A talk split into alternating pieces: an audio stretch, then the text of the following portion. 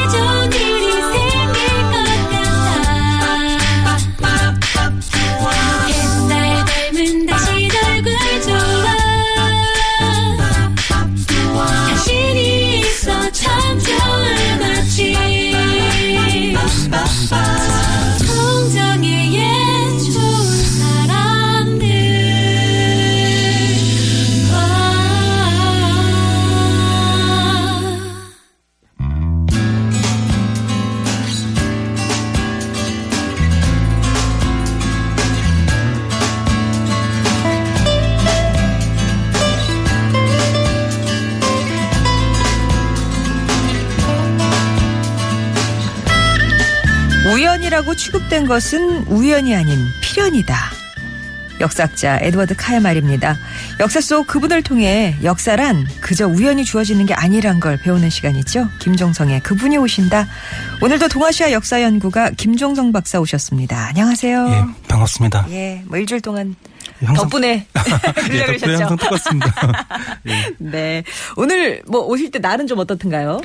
예, 그냥 따스하던데요. 그냥. 아, 그래요? 예. 아니. 도로변은 네, 또 다- 따스하고. 예. 아, 그러시구나. 아니, 이게 오늘 지금 문자 주는 거 보니까 밖에 나갔다가 막 바람이 장난 아니더라. 아니면 어. 뭐 이렇게 좀 하늘이 꿀, 꾸물꾸물해졌다. 뭐 이렇게 얘기해 주셔가지고. 아니요, 제가 좀 전에 보니까. 어, 괜찮아. 예, 상암동은 괜찮다. 아, 예. 예. 상암동하고 뭐 강변북로 이렇게 왔으니까. 아, 고기는 괜찮다라고 정리를 예. 하겠습니다.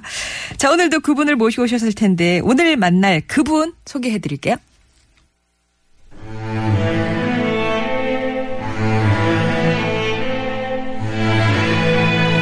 여기 비련의 한 여인이 있었다.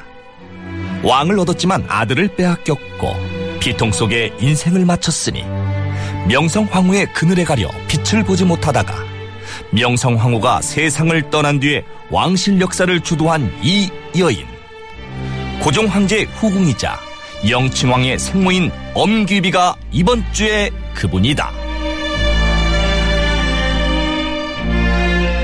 오늘 주인공은 고종 황제의 후궁이자 영친왕의 생모 엄귀비가 이제 주인공인데요. 근데 뭐 장희빈, 최숙빈처럼 빈이 아니라 비네요. 예, 뭐 그렇습니다. 어떤 차이가 있는 건가요? 네, 이 비는 뜻이 이게 뜻이 제후의 부인입니다. 제후의 부인요. 이 조선은 형식상 이게 중국의 제후였죠. 그래서 이 조선왕의 부인은 이게 호칭이 어, 비, 그 다음에 이제 비고 그 다음에 밑에 후궁의 최고 후궁이 빈이었죠.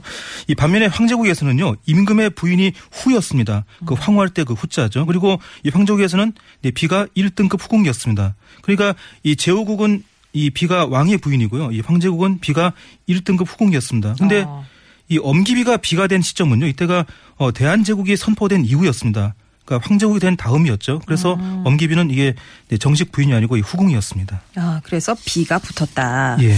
그러니까 대한제국이 되기 전에도 황후라는 표현이 쓰였던 것 같은데. 아 왕후 예. 예, 뭐 이목 대비를 이목 왕후 뭐 이렇게 예. 불렀죠. 예, 그렇습니다. 이 조선은 이게 형식상은 이게 제후국인데요. 어, 실제는 또 독립국가였습니다.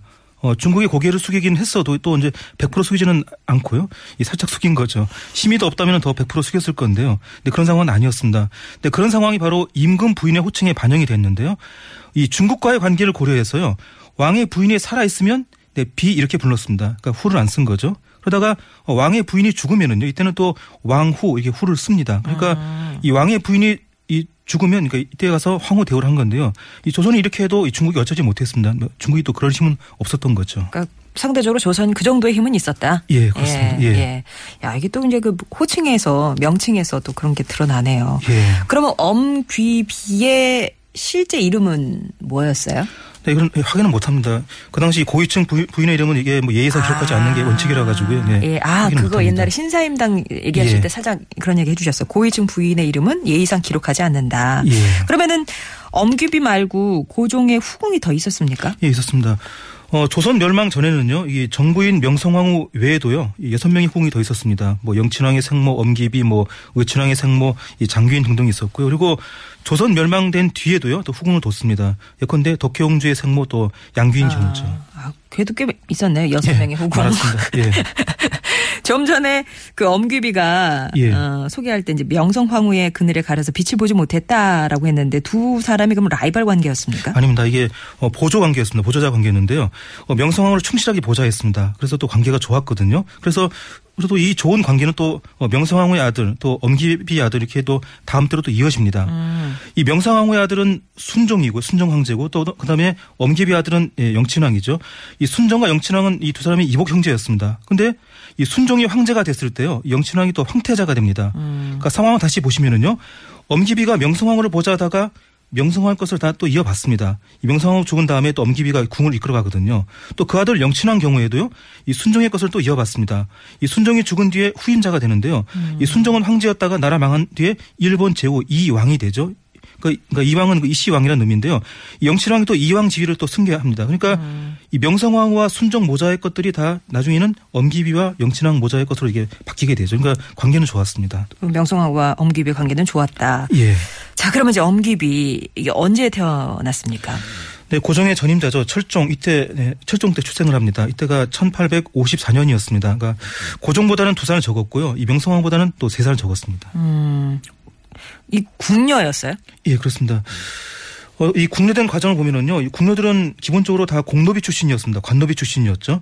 아버지의 신분 지위에 관계없이요, 어머니가 공노비면 네 자식도 예 공노비였습니다.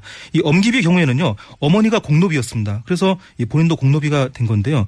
이 공노비의 딸로 태어나면요, 이 궁녀가 될 가능성이 아주, 아주 상당히 예 높았습니다. 아. 그래서 엄기비도 나이 8살에 궁녀가 돼서 궁에 들어갔고 이때가 고종이 왕이 되기 네, 3년 전이었습니다. 그러면은 아까 엄기비하고 명성황후가 이제 친했고 보조 역할을 보조자 예. 역할을 했다고 했으면 명성황후를 모시는 궁녀였습니까? 아, 예, 맞습니다. 시녀였습니다. 이 엄기비는 고종이 왕이 되기 3년 전에 궁녀가 됐고요. 이 명성황후는 고종이 왕이 되고 2년 뒤에 예, 예, 중전이 됐죠. 아. 이 명- 엄기비가 명성황후보다 한 5년 먼저 궁이었거든요. 이 처음에 어, 이 궁에서 뭔 일을 했는가 이건 이건 이건 그 확인이 안 되고요. 음. 이 명성황후가 궁에 들어간 다음에 이 엄기비가 이 중전의 시녀가 됩니다. 음. 그러니까 지금으로 치면 뭐 청와대 제2부속실 직원이 된 거죠. 나이도 그럼 비슷비슷하 게. 네. 한세살 적었습니다. 이 엄기비가. 예. 엄기비가 세 살이 예. 적었는데 궁생활은 5년 먼저 했다. 예. 예. 그럼 엄기비가 보조자 역할을 했다면 뭐 단순한 시녀 역할만은 하지 않았을 거고 약간 뭐 그거 그 중에서도 두드러지는 그런 존재 아니었겠습니까? 아, 예, 그렇습니다. 어, 특히 이 명성황후의 걱정은요, 이 고종이 궁녀들을 사귀는 거였습니다. 그러니까 이 조선판 크린턴과 린스키의 출연 이걸 되게 예, 걱정을 했는데요. 근데 이런 걱정을 또 엄귀비가 또 아주 회귀를 합니다. 이 고종 주변에 스파이 궁녀들을 또 심어두고요. 근데 이 고종을 또 감시합니다. 이 스파이 궁녀를 통해서 고종이 어떤 궁녀한테 눈길을 주는가 이게 그걸 파악하고요. 그러니까 일- 그러니까 일종의 이제 네, 그런 그 심부름 센터 역할을 한 건데 그렇게 파악한 다음에 네, 그 궁녀를 추방하는 역할을 그걸 엄귀비가 했었죠. 그런 것도 기록으로 남아 있어요. 아, 이건 이제 증언으로 있는데요. 이 그 당시 궁녀들 중에서요. 해방 이후까지 생존한 분들이 있습니다. 근데 이분들의 증언이 역사학자 김영숙의 책인데요. 이 조선조 궁중 풍속 연구 이 책에 수록이 되어 있습니다. 그 증언에 따르면은요. 이 고종이 관심을 받는 궁녀가 생기면은요. 그 궁녀가 조용히 사라집니다. 그러니까 특정 궁녀한테 이- 이 왕이 눈길을 주면은요. 이그 궁녀가 이 다음날 사라지는 건데요. 이런 일의 배후에 바로 예, 명성황후 또 엄기비가 있었습니다. 그 두 사람이 이제 전권망을 이 가동한 결과인데요. 이 궁녀들의 증언을 토대로 해가지고요. 이 상황을 네, 극으로 준비했습니다. 이 당시 엄기비는 나이가 한 30대였고요. 네, 후궁이 아니라 이때는 네, 상궁이었습니다. 그리고 이 극 중에 나오는 그 아라사 이건 그 러시아고 그다음에 미리견 이건 또 미국을 가리키는 표현입니다. 예, 그럼 그 극을 한번 들어보겠습니다.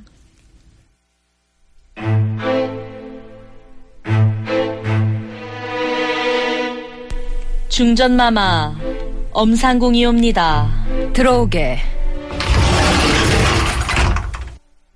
무슨 일인가? 마마 얼마 전 대전에 새로운 시녀가 들어가지 않습니까? 우리끼리인데 편하게 얘기해, 그냥. 그럴까요? 얼마 전 대전에 신녀 하나 들어갔잖아요. 근데 그거 같은데 눈길을 주는 일이 많대요 글쎄. 좀 전에 춘심이가 그렇게 얘기하고 갔어요. 아휴, 또 시작이시네. 그래, 이번에는 어떤 애야? 어? 인물 반반한 애가 대전 시녀가 됐을 리는 없잖아. 너, 확실히 한 거 맞아? 응? 나 몰래 딴 생각 품고 있는 거 아니고? 아, 참. 딴 생각이라뇨. 또 그러신다. 무슨 말씀을 그렇게 섭하게 하세요, 우리 사이에? 뭐? 또 그래? 우리 사이 이게 아주 잘해주니까 막 기어오르고 다시 원래대로 해. 네, 마마. 반반한 것들은 애초부터 궁녀로 들이지도 않았사옵니다. 제가 전화의 취향을 잘 감안해서 진짜 별로인 애들만 골라 넣었는데도 전하께서 관심을 보이셨사옵니다. 그럼 춘심이 보고가 정확한가? 혹시 춘심이 걔가 지 맘에 안 드는 궁녀 이름을 막 갖다 댄 건 아니겠지? 그런 것 같진 않사옵니다. 새로 들어간 고년 얼굴에 화색이 도는 걸 보아하니 춘심이 말이 맞는 것 같사옵니다. 어떻게 할까요, 마마? 아 뭘 어떻게 어떡하긴 어떡해 확실하다면 하던 대로 해야지 내일 당장 쥐도 새도 모르게 내보내도록 하게 전학계는 몹쓸병에 걸려 내보냈다고 말씀 올리고 예, 본부대로 하겠사옵니다. 안 그래도 아라사 문제 미리견 문제로 골치 아픈 판국에 궁녀 애들까지 속을 썩이니 전하께서는 국정에 전념하셔야지 마음이 한가한 분이야 콩밭에 가 계세요 아우 짜증나 제가 전하의 주변을 열심히 관찰하고 있으니 10년 오시옵소서. 그래 내 엄상국만 믿네 네.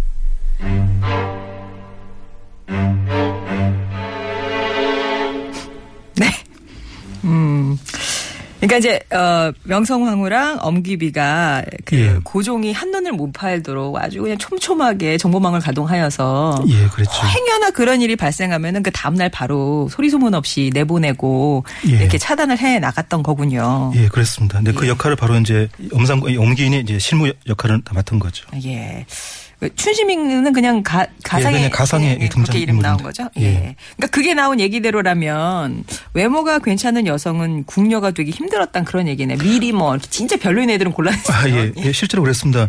이 중전이나 후궁만 이 미인 궁녀를 경계한 게 아니었고요. 또 신하들 역시 또 그렇게 경, 경계했거든요. 그 왕이 미인한테 빠지면 나라가 위험해진다. 이, 이런 이유로 이 미인이 왕 옆에 있는 걸 또 경계했습니다. 그래서 미인은 또 궁녀가 되기가 힘들었거든요. 근데 이 숙종 때 장희빈 경우는요. 이게 처음에 궁녀였습니다. 미모의 궁녀 였죠. 근데 이 장희빈 배우에는 이게 정치 세력이 있었습니다. 바로 남인당이었죠. 이 서인당 남인당 그 예, 남인당이죠. 이 숙종 옆에 자기 편을 심어둔 목적으로요. 이 남인당이 황, 이 왕실을 움직여가지고 그렇게 해서 장희빈을 또 궁에 넣습니다. 이 미인계를 쓴 거죠. 만약에 정상적인 경우였다면은요, 이 장희빈은 궁녀가 되기가 힘들었습니다. 외- 외모 때문에 힘들었죠. 외모가 또 이게 자격 미달이었죠. 이런 상황 때문에 내 궁에는 미인이 있을 수가 없었던 거죠. 네. 엄기비가 명성황후를 도와서 고종과 궁녀의 접근을 막았다곤 하지만 예. 혹시 뭐 명성황후뿐만 아니라 자기 자신을 위해서도 그렇 혹시 그러지 않았을까요? 예, 그런 셈입니다. 이 명성황후가 죽은 다음에는요, 이 엄기비가 또 이 궁을 또 책임지는데요.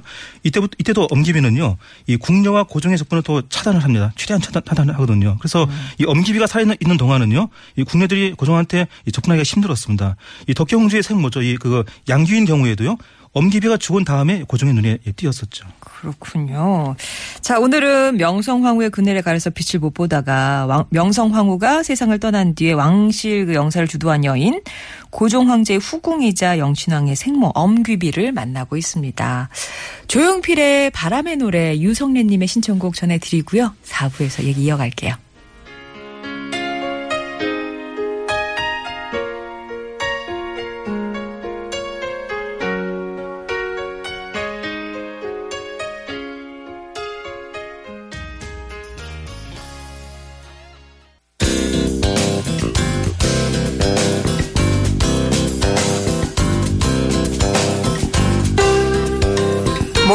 역사 속 그분을 만납니다. 김종성의 그분이 오신다. 오늘은 고종 황제의 후궁이자 영친왕의 생모 엄귀비를 만나고 있는데요.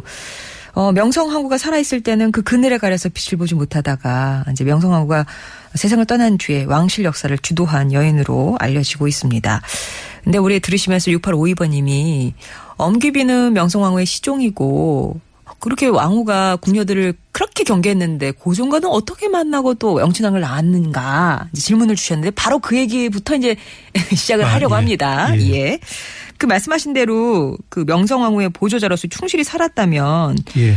엉귀비 자신은 고종이랑 가까워지기 힘들었을 것 않습니까? 예, 그렇습니다. 엄기비도 국녀니까 당연히 왕을 사모했을 겁니다. 하지만 가까워지기가 힘들었죠. 국녀는 다 임금을 사모합니까? 거의 다 기본적으로 이제 그게 또 이제 거기서 또, 또 출세하는 길이니까. 아, 그런가요? 또 그렇죠. 예. 근데 이- 그래서 이 명상황으로 대신해서 엄기비가 이 궁녀들을 예, 감시하는 그런 처지였습니다. 그래서 또 자기가 또 왕하고 가까워지긴 또 힘들었죠. 더군다나 또 이 중전의 시녀였습니다. 그래서 이 중전을 제치고 또 왕하고 가까워지기가 특히 힘들었는데요. 근데 어, 뜻밖의 일이 생깁니다.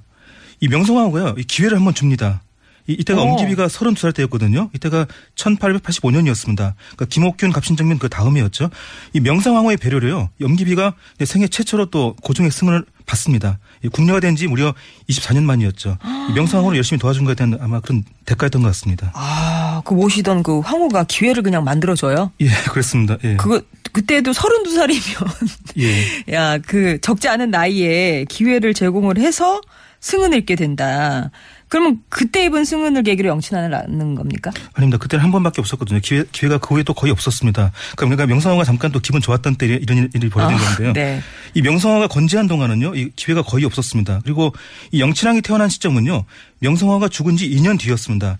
이 명성황후가 죽은 다음에 이 엄기비와 고종의 만남이 가능해진 건데요. 그리고 그때 음. 영친왕 이현이 출생을 했죠. 아, 그러면은, 이게 한 30대 그 아이를 낳은 거네요. 예. 아니, 아, 그, 아니다. 그 후, 후니까 한 40대 한 초반 중반 됐었죠. 예. 와.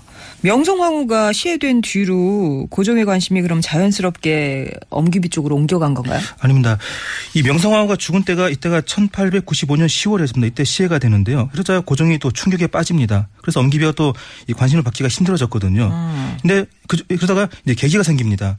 이 명성황후가 죽은 다음에요. 이 고종이 경, 이 경복궁에서 일본군의 감시를 받습니다. 그래서 국정 수행이 힘들어지거든요. 그러자 이런 상황을 벗어날 목적으로요. 네, 그 유명한 일을 벌이죠. 바로 아관 파천입니다. 바로 아관 그러니까 이 러시아 공사관으로 몸을 피신하거든요. 이때가 1896년 2월이었습니다. 이 바로 이 아관 파천 상황에서요. 엄기비가 아주 깊이 개입합니다. 네, 준비 실행 이 기- 개입하는데 그래서 이 아간 파천 이후로는요 엄기비의 중요성이 또, 또 높아지게 됩니다. 어. 이 고종과 함께 있는 시간도 어, 많아지게 되고요. 그래서 이 고종의 여자가 되죠. 이때가 나이가 43이었습니다. 그러면은 진짜 8살에 궁에 들어갔으니까 3, 43, 35년 만에 임금이랑 가까워진 거네요. 예, 그렇습니다. 35년 만이었죠. 이 러시아 공사관에서 이 고종 옆에 꽉 붙어 있었습니다. 그래서 이때부터는 엄기비가 사실상의 이제 그 왕비가 되는 거죠. 이때 바로 이때 그 영친왕 이혼이 생깁니다. 그리고 이 고종이 러시아 공사관에서요 이 덕송으로 예, 돌아갑니다. 이 돌아간 다음에 어, 대한 제국을 선포하죠. 이 황제국을 선포합니다. 이때가 1897년 10월이거든요. 이렇게 황제국이 선포가 되고요. 네, 그리고 네, 8일 뒤였습니다. 영친왕 이혼이 이때 출생을 합니다. 그리고 어, 이틀 뒤 엄기비가 후궁으로 예, 승격이 되죠. 예, 진짜 아관 파천이 엄청난 그 일대의 기, 저기 전환의 계기가 예, 된 그렇죠. 사건이었고요. 영친왕에서 그러면 친왕이란 예. 표현은 황제국에서 왕자를 가리키는 표현이었다고 하셨죠. 예, 맞습니다. 이 조선에서는 왕자를 대군, 뭐 군 이렇게 불렀는데요. 근데 그러다가 이 황제국이 되면서요. 이 대군이나 군 대신에 어, 친왕 이렇게 부르죠. 영친왕 이유는 그 대한제국 선포 후에 태어난 네, 친왕이었죠. 명성황후가 죽은 뒤였으니까 그러면은 예. 엄기비도 이제 후궁에서 중전으로 승진할 수도 있지 않았겠습니까? 아, 근데 장애물이 있었습니다. 이게 바로 숙종의 왕명 때문인데, 숙- 과거 숙종의 이 왕명 때문인데요. 이 숙종은 인현왕후 장희빈 이 최숙빈의 여인 천하 때문에요. 아주 시- 신물이 났습니다. 그래서 이 장희빈이 죽기 전날인데요. 왕명을 하- 하나, 예, 내립니다. 앞으로는 후궁이 중전될 수 없다. 이렇게 왕명을 내립니다. 그러니까 후궁이 중전되려고 싸우는 걸, 예, 이렇게, 시- 예. 그런 건 거죠. 싫지, 예. 예. 바로 이 숙종의 왕명이 이게 그 족쇄가 됩니다. 이것 때문에 엄기비가 중전이 못 되고요. 그래서 네, 후궁의 최고 품계죠. 예. 비까지만 승진하고요. 네, 황후는 못 됐습니다. 그렇군요. 숙종이 좀 원망스럽겠습니다. 아, 예. 엄기비 입장에서는. 예, 그렇겠죠. 예. 그러면 고종이 황후를 새로 들였나요? 어떻게? 아닙니다. 이 명성황후가 참 비참하게 죽었거든요. 그래서 예. 이게 충격을 줍니다. 그래서 고종이 예, 재혼을 안 하- 합니다. 그래서 이 후궁 중에서 서열 1등이죠. 이 엄기비가 이 황후 역할을 그냥 대행만 합니다. 아. 그래서 이 명성황후가 죽고 15년간은요 엄기비가 네, 실제적인 노- 중전이었습니다. 네, 이 기간 동안에 엄기비가 공을 들은 게 크게 두 가지였습니다. 하나는 이 자기 아들 영친왕이 이 다음 황제가 되는 거였고요. 이또 하나는 어, 신시 교육 사업이었습니다. 뭐 양정우숙, 뭐 진명여학교, 이 숙명여학교를 예, 사비로 세우는데요. 이 숙명여학교는 이제 지금의 숙명여대죠. 하지만 이 교육 사업보다는요 아무래도 자기 아들이 황- 황제가 되는 게 더큰 예. 꿈이었죠. 이 모든 후궁의 또 공통 희망, 희망이었고요. 예, 사실상의 이제 황후 역할이었는데 명성 명성 황후의 아들인 순종이 있는 상황이잖아요. 예, 그렇죠. 엄기의 아들 엄기비의 아들 영친왕이 황제 될 가능성이 있겠, 있었겠습니까? 이게 정상들이라면 이게 불가능한 경우인데요. 근데 하지만 엄기비가 또 막강했습니다. 이 당시는. 그래서 또 가능성이 생긴 건데요. 어, 1907년이었습니다. 그러니까 조선 멸망 3년 전이었죠. 이 고종이 일본의 압력으로 어, 황제를 그만둡니다. 그러자 이 명성황후의 아들이죠. 순종이 황제가 되죠. 그때 이 순종은 나이가 34이었습니다. 충분히 후계자 나올 수 있는 네, 그런 나이인데 근데도 영친왕 이연이 후계자가 됩니다. 그러니까 이복 동생이 황태자가 된 거죠. 근데 이 순종과 영친왕 사이에는요. 장기윤의 아들 의친왕이 있었습니다. 근데 근데도 의친왕 근데도 이 영친왕이 의친왕을 제치고 후계자가 큰형의 후계, 후계자가 된 건데요. 이 순종보다 세 살 적은 의친왕보다는 그 23적은 영친왕이 되는 게 더 자연스럽다 이런 점도 아, 나이 차이가 많으니까. 예, 작용했는데요. 하지만 예. 네, 그보다는 아무래도 영친왕이 엄기비 아들이다 이게 더 크게 더 작용을 했습니다. 이렇게 어. 영친왕이 후계자가 되면서 엄기비의 소원이 네, 성취가 됐죠. 그러면은 고종하고 엄기비 사이 슬하의 자식은 그 영친왕 한 사람이었어요? 예, 그렇습니다. 예. 아, 진짜 이 금쪽 같은 아들이었겠네요. 예. 엄기비한테는. 근데 대한제국이 멸망을 하면서 그 영신왕이 황제가 될 기회도 사라졌으니까 엄기비의 꿈은 결국 수포로 돌아간 거네요. 예, 그렇습니다. 아, 근데 이미 그 전부터요, 이상조짐이 있었습니다. 그 영친왕이 황태자가 된 직후였거든요. 이때가 1907년이죠. 이 자기 아들이 황태자가 된 게 분명히 기뻤을 겁니다. 하지만 이게 또 잠시였습니다. 그 일본 정부가요, 황태자 이연을 인질로 끌고 갑니다. 인질로 데리고 가는데요. 그러니까 유학을 시켜주겠다 그 명분이었는데 사실은 인질이었죠. 근데 이걸 주도한 사람이 바로 네, 이토 히로부미 그리고 또 예, 이완용 예, 두 사람이었죠. 그 유명한 이토 히로부미와 이완용이 예, 어, 뭐 유학 시켜준다라는 명분으로 하여튼 황태자를 인질로 데려가겠군요. 예, 그렇습니다. 그래도 그러니까 황태자니까 예. 언젠가는 돌아 오지 않겠습니까? 그런 희망은 있지 아, 않았겠습니까? 예, 그렇습니다. 그 당시 이토 히로부미가 약속을 했습니다. 해마다 한 번은 보여주겠다 이렇게 보내주겠다 합니다. 하지만 또 이걸 지키지 않죠. 하- 하지만 또 영춘왕은 또 황태자였습니다. 이 다음 황제가 될 사람이었죠. 그래서 음. 이 시간이 걸려도요 이 기- 귀국을 또 시킬 수밖에 없, 죠 그래서 엄기배가 또 희망을 가지게 되는데요. 음. 근데 그런 상태로 3년이 흐릅니다. 이때가 1910년 그 대한제국 예, 조선이 망하죠. 이렇게 해서 영춘왕이 황제가 될 가능성이 가능성이 또 예, 사라집니다. 네. 그러자 이때는 엄기비의 소망은 이제는 이제 자기 아들 황제가 되는 건 이미 포기 포기를 했고요. 하고. 예, 자기 아들하고 상봉만이라 한번 그 상봉만 하자. 한번 보자 이렇게 바뀌는데 이게 꿈이 약간 더 소박해집니다. 이렇게 예. 하지만 이게 또그 꿈마저 또 성취 성취가 못 되죠. 내 아들 얼굴 한 번만 보여다오 이거잖아요. 예, 그랬죠. 그럼 요구를 했겠네요. 또 보여주세요. 예, 이렇게. 수없이 예, 아주 수없이 했습니다. 하지만 또 소용이 없었거든요. 그래서 엄기비와 그 일본 총독의 관계가 아주 또 악화가 됩니다. 이 두 사람이 또 싸움도 했었거든요. 근데 이 상황을 또 기록한 책이 있습니다. 이 순종을 15년간 보좌한 사람인데요. 일본인 곤도 시로스케라고요. 이 사람이 쓴 책이 대한제국 황실 비사인데요. 이 책에 보시면 이 대한제국이 망한 지 1년 뒤였습니다. 어, 1911년이죠. 이 초대 총독 데라우치가 어, 덕수궁에 갑니다. 거기서 엄기비와 고종을 만나는데요. 이 당시 고종은 황제가 아니라 어, 이태왕이고요. 또 순종은 이왕, 영친왕은 이왕 세자였습니다. 어, 이때 엄기비는 나이가 60세였는데요. 이때 벌어진 상황을 어, 대한제국 황실 비사 이 책을 예, 쓰인 그대로 이렇게 예, 극으로 준비했습니다. 비사에 적힌 그대로 극으로 준비했습니다.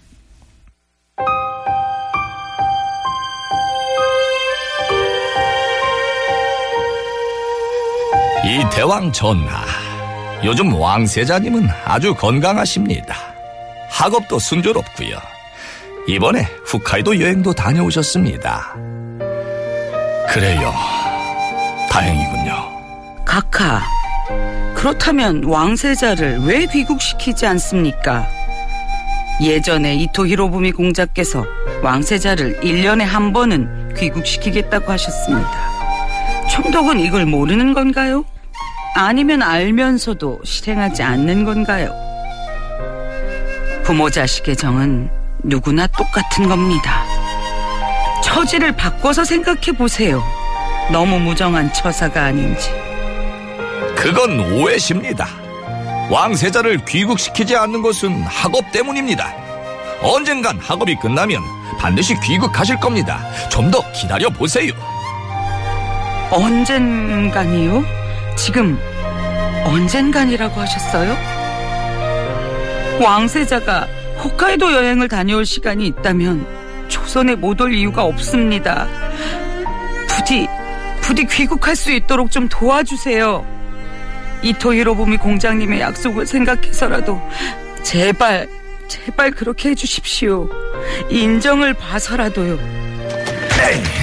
저 이만 갑니다.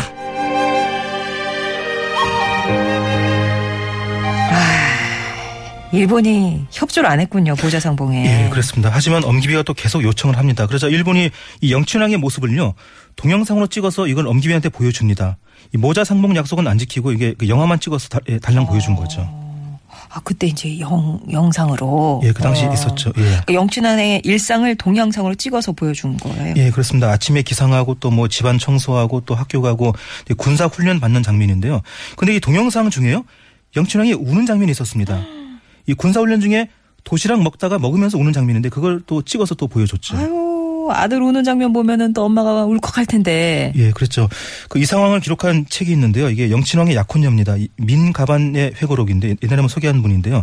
그 100년 한 이 책에 소개가 예, 정리가 되어 있습니다. 이 민가반이 궁궐 사람한테 들은 이야기인데요. 영친왕이 울면서 도시락 먹는 그 장면을 보고요. 엄기비가 이렇게 말합니다. 그 장면 다시 보여주세요. 아니 세상에 우리 태자님이 저게 웬 말이야 이렇게 하면서요. 계속 그 장면 계속 이렇게 계속 예, 돌려봤죠. 그게 도시락 먹으면서 우는 장면을 계속 돌려보는 엄기비. 근데 하필이면 그 영신왕이 그런 예? 울면서 도시락 먹는 장면을 찍어서 보여주는 거 보면 일본도 좀 고약한 심보네요. 예, 그렇, 예, 그렇죠. 네, 결국 또 그게 화근이 됩니다. 그 장면을 본 뒤로요, 엄기비가 계속 또 통곡을 합니다. 그 100년 한 이 책에 보시면은요, 그 장면을 보고 정확히 3일 뒤였습니다. 엄기비가 세상을 떠납니다. 통곡하다가 떠난 거죠. 이때가 1911년 7월 20일이었습니다.